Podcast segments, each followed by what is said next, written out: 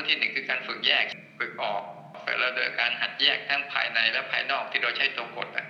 ภายนอกกลุ่มหนึ่งภายในกลุ่มหนึ่งนะแล้วก็ตัวรู้กลุ่มหนึ่งเนี่ยนี่คือภาคที่หนึ่ง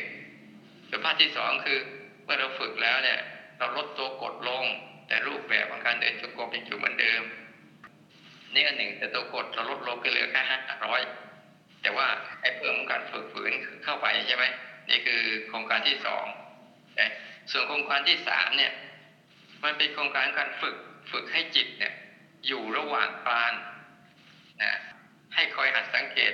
คล้ายๆกับโครงการโครงการที่หนึ่งเนี่ยแต่ว่าสมมติว่าเราฝึกเราฝึกในรูปแบบมาได้แล้วทุกเช้าหรือทุกเวลาที่เราตั้งครึ่งชั่วโมงเราฝึกได้แล้วสองเราฝึกได้ประมาณสักห้าร้อยครั้งกดได้ห้าร้อยครั้งเราฝึกได้แล้วที่มาฝึกโครงการที่สามคือฝึกให้หัดให้ให้เขาอยู่ตรงกลางเขาว่าอยู่ตรงกลางคืออะไรอยู่ตรงกลางเหมือนที่เราเห็นน่ะเช่นว่าหนึ่งคันนี่คือข้างนอกอยากเกานี่คือข้างในให้เห็นตัวรู้ที่รู้ทั้งอาการคันให้เห็นตัวรู้ทั้งรู้ที่การอยากเกาและความคิดเรื่องที่จะเกาด้วยอย่างนี้ก็เรียกฝึกโครงการที่สาม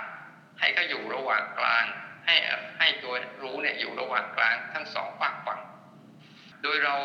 ให้มันเป็นการรู้สึกตัวแบบธรรมชาติมากขึ้นไม่มีการเมื่อเรา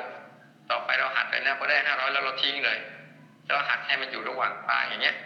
ระหว่างกลางหมายความว่าไม่มีการแทรกแซงทั้งเรื่องข้างนอกทั้งเรื่องข้างใน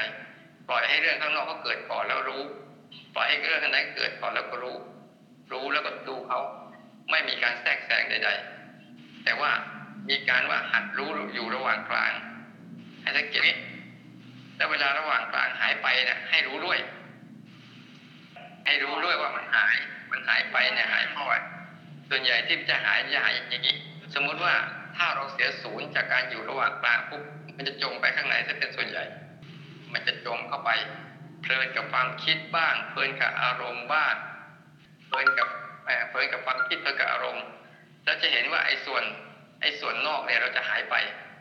เราคอยดักเติมให้จิตเนี่ยมันอาศัยส่วนนอกอยู่ก่อนอยู่เรื่อยๆแต่ไม่แทรกแซงส่วนในนะเพราะส่วนใหญ่บางครั้งเราเติมส่วนนอกเช่นเราเติมตาหูจมูกกลิ่นกายรูปเสียงกลิ่นรสสัมผัสที่เกิดขึ้นในปัจจุบันเนี่ยเราเติมอยู่เรื่อยๆเติมอยู่เรื่อยๆใช่ไหมแต่ว่าลึกๆเราอ่ะพอมันเติมบ่อยๆเข้ามันมีกำลังของสมาธิในการที่จะไปตกส่วนในอ่ะ